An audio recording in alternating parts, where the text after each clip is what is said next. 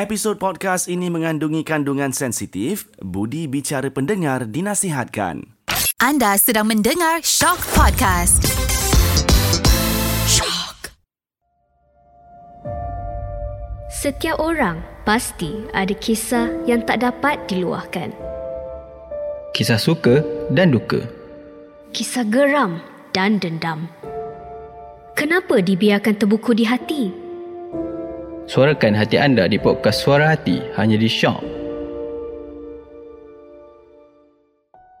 Hai, kembali kita ke podcast Suara Hati di SYOK Shock. Episod hari ni, uh, not bad, not bad, not bad. Tapi, uh, disclaimer eh, uh, hanya untuk orang yang hati kental. Cik, wah tak adalah. Bukan cerita hantu. Tapi kita cerita pasal racism. So, uh, Mada terus uh, bacakan cerita daripada, dia letak nama dia, Suraya. So, dia nak cerita sikit lah tentang mak dia. Yang racist ni mak dia anyway. Alright, cerita dia bermula macam ni. Paling sakit hati kalau yang racist adalah family member sendiri mak saya di tempat study dulu sempat berkawan dengan lelaki daripada Canada nama dia Josh. Kebetulan sama-sama intern di company tu. Mak bukan main lagi. Suruh ajak si Josh ni datang beraya lah datang makan kenuri lah. Memang suka nak menayang-nayang. Josh ni okey je sebenarnya. Saya memang suka kawan dengan Josh ni. Cuma biasalah rasa macam tak berapa nak klik. Sebab kita orang ni selalu tak agree on something. So susah lah kalau you are in a relationship bila you dengan partner you susah nak agree on one thing. But me and Josh tak lama. Kita kawan within 2 years je. Then we decide to end the relationship. Yang heartbroken mak saya pula. Banyak kali dia tanya, kenapa kakak? Kenapa clash dengan dia? Why? Why? Itu ini. Saya sampai pening kepala nak jawab. Saya cakap lah, kami tak sesuai mama. Lagipun dia dah nak balik Canada. Takkan bila dah kahwin esok saya nak duduk Canada? Tak nak lah. Itu jawapan saya. Tapi mak saya still tak agree nak dijadikan cerita di tempat kerja saya sekarang saya tengah berkenalan dengan seorang lelaki ni. And still bukan seorang Melayu. Memang saya agak was-was juga nak bagi tahu mak saya. Tapi bila thing dah get serious saya rasa it's about time untuk saya be honest je dengan mak saya. So saya bawa kawan saya ni bertemu dengan mak saya. Dia muslim tapi dia adalah seorang Indian. Abah saya okey je. Tapi mak saya lah pula yang meletup Semualah tak kena. Siap cakap. Eh, dah tak ada orang Melayu ke dalam Malaysia ni nak kahwin? Wah, kalau time dengan Josh dulu bukan main lagi. Okey, kena, sepadan. Now, sebab dia Indian ke? Tiba-tiba nak Melayu pula. Penat fikir sebenarnya. Tapi sebab teringatkan mak sendiri, saya diamkan aja. Saya tanya juga kakak saya. Macam mana ni nak kahwin tapi macam tak ada restu? Tapi kakak saya nasihatkan supaya kita orang tidak teruskan hubungan ni. Sebab restu ibu bapa tu lagi penting. So sekarang ni saya memang tah rasa tak happy, rasa susah hati, macam depression pun ada. Ha, macam mana eh? Alright. Okay, alamak hari ni nak kena jadi Dr. Love ke macam mana ni? so, okay, honestly, Mada tak boleh nak cakap on behalf of siapa-siapa lah. Tapi apa yang Mada nampak sekarang, mak dia mungkin waktu yang the first relationship tu lah kan yang dengan Josh from Canada. Dia pun cakap mak dia invite Josh tu datang ke Nuri semua. Mungkin mak dia dah hype sangat dah tau. Dah macam anggap okay Josh ni part of family. And dah tunjuk-tunjuk dah kat orang. Tiba-tiba tak jadi. So mungkin atas sebab malu itself Mak dia macam Rasa terkilan kot. Ha, Rasa terkilan. Bila anak dia tak continue ataupun tak meneruskan hubungan relationship tu dengan Josh tu. Okay, dia pun tadi ada cakap, mak dia cakap kenapa dah tak ada orang Melayu ke dalam Malaysia ni. Okay, ini ni memang racist statement lah, tak boleh, boleh deny lah. Tapi bila orang marah ni kena orang cakap, orang cakap benda yang bukan-bukan kan. So, I hope mak dia just marah lah. It's not about mak dia being racist. Tapi tak apa, again, I'm not picking side. Apa Mada boleh cakap adalah untuk berkahwin campur ni kan. Uh, Mada pun ada kawan yang uh, berkahwin campur. Mada ada kenalan rapat yang berkahwin campur. It's not easy.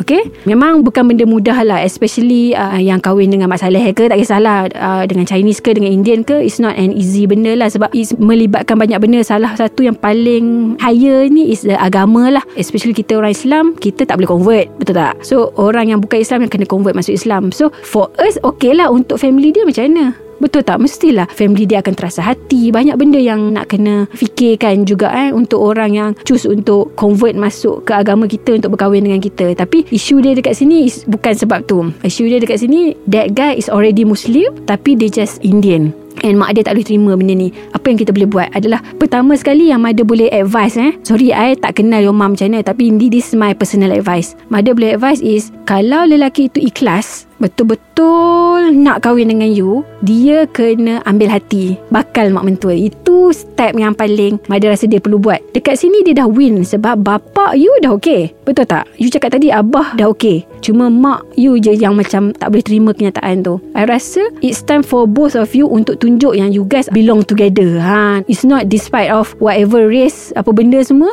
tapi you guys are belong with each other. So kena tunjuk benda tu. And that guy pun kena pandai ambil hati mak you lah. Mungkin dekat sini kita kata macam Tak ada istilah meet halfway lah. Memang laki tu kena go all the way lah. All the way untuk sampai ke hati mak you. Sebab betul apa yang kakak you cakap. Kena restu ibu bapa Okay Sebab satu perkahwinan yang tak ada restu ibu bapa Adalah perkahwinan yang macam hilang seri. Pemulaan langkah yang salah lah. Sebab doa mak bapak tu dia akan memudahkan kita punya journey kita dalam perkahwinan nanti. And sebab apa tahu nanti bila kita kahwin, kita akan ada masalah kita tau dengan pasangan. So, orang yang akan nasihat kita adalah mak bapak kita dulu. Pastikan itu. Mak bapak kita jadi orang pertama untuk jadi penasihat kita. So, kalau you tak dapat the right, orang tu penasihat yang restu you, bayangkan kalau you ada masalah esok in that relationship, Nanti mak ayah you mesti macam like Ha itulah orang dulu cakap tak payah kahwin je dah, dah, dah, dah. Tapi nak kahwin juga je dah, dah, dah. Kan betul tak So that's why I agree dengan kakak you Perkahwinan perlu ada restu mak bapak Okay Sekarang ni memang you and your partner Memang kena try your best lah Untuk ambil hati mak you. And um, isu resis dekat Malaysia ni Kita tak boleh deny. Orang generasi uh, yang lama lah Lama sikit Diorang pun dah dibesarkan dengan Satu skop yang di mana Melayu dengan Melayu Cina dengan Cina India dengan India. Even dulu pun Kalau kahwin dengan Mak Saleh pun Adalah satu benda yang Tak normal untuk diorang. Okay Cuma sekarang ni Orang dah open minded lah.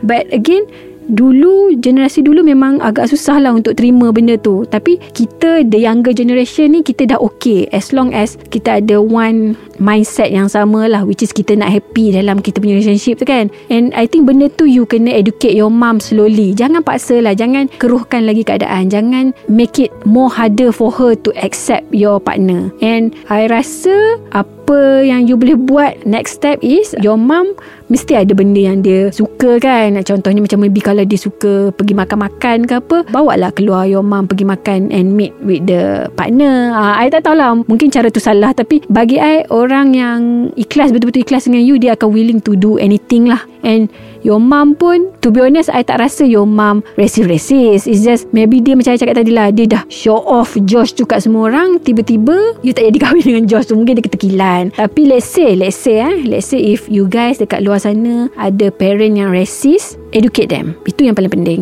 Educate your parents. Sebab kadang-kadang Mak ayah you Dia pun berkawan-kawan pun Dengan orang-orang yang racist. Dalam group of friend dia pun Memang orang-orang yang tak suka another race dan tak suka bangsa lain. So it's time for us to educate kita punya mak ayah lah untuk buka mata orang yang it's okay whatever race they are janji orang ni orang yang baik. And pada mada kadang-kadang untuk mak ayah ni nampak orang tu boleh jaga kita ke boleh menjadi pasangan yang baik adalah macam mana dia dengan family dia juga. Sebab tu family ni bukan kita je yang one side tapi di other side pun kena tunjuk jugalah yang dia orang willing untuk terima kita. Ha benda-benda macam tu lah. It's a fair share lah. Maksudnya family sebelah sana pun memang accept you as who you are eh memang boleh terima you. So it's a fair game lah. Ha, maksudnya tak adalah dia orang je yang terima you tapi yang on other side pun terima you juga. So benda macam tu you kena show dekat your mom lah especially so that dia nampak oh anak aku ni tak salah pilih. Tak kisahlah whatever race pun anak aku ni pilih lelaki yang baik lelaki yang datang dari keluarga yang baik. Ah, so benda-benda macam tu you kena highlight and make it physical lah nampak lah. Mak ayah you nampak oh family dia pun orang-orang yang baik. So benda tu penting. Kadang-kadang ni masalah dengan orang muda dia orang tengok setakat oh pasangan tu je. Faham tak? Maksudnya Oh laki ni baik Tapi mak ayah dah tahu mana-mana apa-apa Full of drama. Dia orang macam Oh I tak kisah I nak kahwin dengan dia je. Ah, Bukan nak kahwin dengan parent dia. Hello Kau dekat mana? Ha, Sebenarnya tak ya adik-adik sekalian Tak. Kalau you kahwin dengan sesiapa pun Tak kisahlah. Melayu, Cina, India Kaya, miskin Tak kisahlah. You bukan kahwin dengan dia saja. You kahwin dengan the whole family at the back Sebab apa? Sebab itulah bila you kahwin dengan seseorang, pasangan yang you pilih, make sure dia pun tak ada family drama dekat belakang. Kalau you pun ada family drama, dia pun ada family drama, you guys sangat-sangat susah percentage untuk korang bahagia sebagai suami isteri tu susah. Trust me, pilih pasangan bukan setakat pilih dia, tapi tengoklah siapa di belakang dia siapa mak ayah dia siapa adik-beradik dia. Sebab itu akan effect your relationship di masa akan datang. And anak-anak you pun nanti esok akan membesar dengan diorang-diorang ni tau. Dengan atuk nenek dia dengan aunty uncle dia. So orang-orang ni adalah orang-orang yang akan membesar dan uh, akan mencorakkan anak-anak you. So sangat important. Jangan ambil mudah bab tu. Ha, ni jadi cerita resis ke cerita kahwin pula ni. Tapi apa yang Mada nak cakap adalah kalau family that guy sangat supportive very open minded memang terima you seadanya I think you should not be worried. You just make sure your mom dapat info yang cukup tentang pasangan you. I rasa mak you tu just baru dapat brief info. Oh, Indian? Uh, Indian Muslim? Ha, sudah. Dia dapat yang tu je. Dia tak dapat info-info lain. So, keep on educate your mom. Share the good vibe dengan dia so that dia nampak yang you tak salah pilih orang. Uh, okay? And jangan jangan cepat give up lah. Janganlah macam, alamak, Ah, mak tak restu. Okey dah lah cancel lah. Ah, Tak payahlah kahwin lah semua bla bla bla. Janganlah. Cubalah. Sebab apa? Sebab setiap tawakal Perlu ada usaha dulu. Maksudnya You dah seribu satu usaha Barulah tawakal. Okay Janganlah. Tak apalah tawakal lah ada ada tak ada. Ada tak ada. Macam tu. Tak nak lah macam tu. Itu sikap-sikap mukmin yang Lemah. Ah, Tiba hari ni Sazah lah pula. Aduh hai.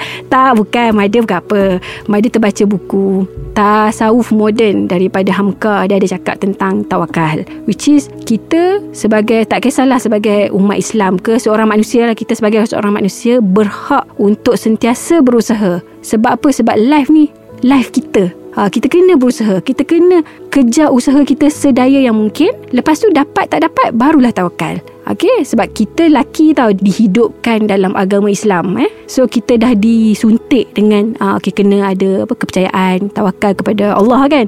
Tapi dengan syarat dia mesti usaha dulu. Uh, so awak kerja awak sekarang adalah usaha untuk fahamkan mak awak. Bila awak dah buat everything, kalau mak awak tak restu juga, maybe ada hikmah di sebalik tu. Janji awak kena usaha dulu. Okay? So that you tak menyesal. Okay? Sebab yang paling sakit lah hidup ni adalah penyesalan. Okay? Alright, itu je for today. Thank you sebab kongsi cerita ni. Interesting, interesting. Alright, so uh, that's all. And uh, sedikit pesanan ya kepada yang uh, racist eh, dekat luar sana.